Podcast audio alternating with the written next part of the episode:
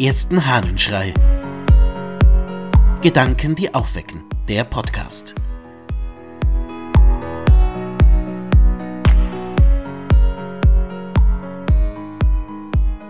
Die weite Perspektive. Aus einer Predigt des Johannes Chrysostomus.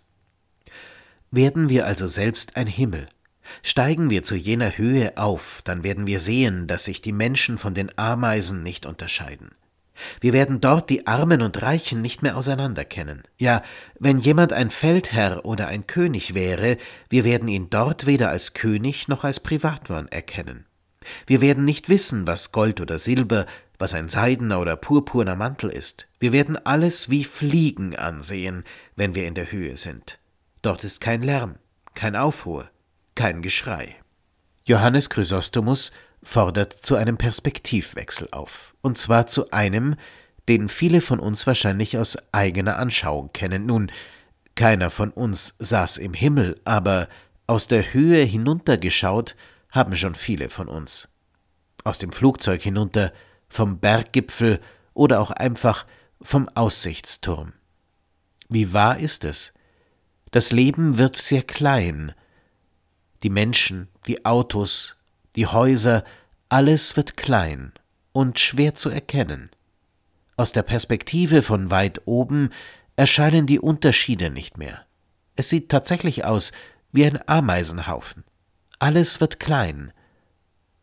Und so vieles, was uns so groß erscheint und so wichtig, an Unterschieden, an Schwierigkeiten, hat aus dieser Perspektive einfach keine Bedeutung mehr.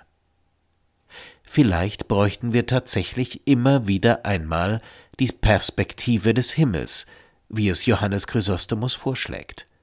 Wir bräuchten den Blick auf uns und die Welt, in der alles klein wird. Und so vieles, was uns jetzt so unglaublich wichtig und schwer erscheint, würde mit einem Mal ganz klein, unscheinbar. Vielleicht könnte das so manches relativieren und vieles erträglicher machen und vor allem auch so manches Problem einfach als das entlarven, was es ist. Kaum wahrzunehmen, wenn man ehrlich ist.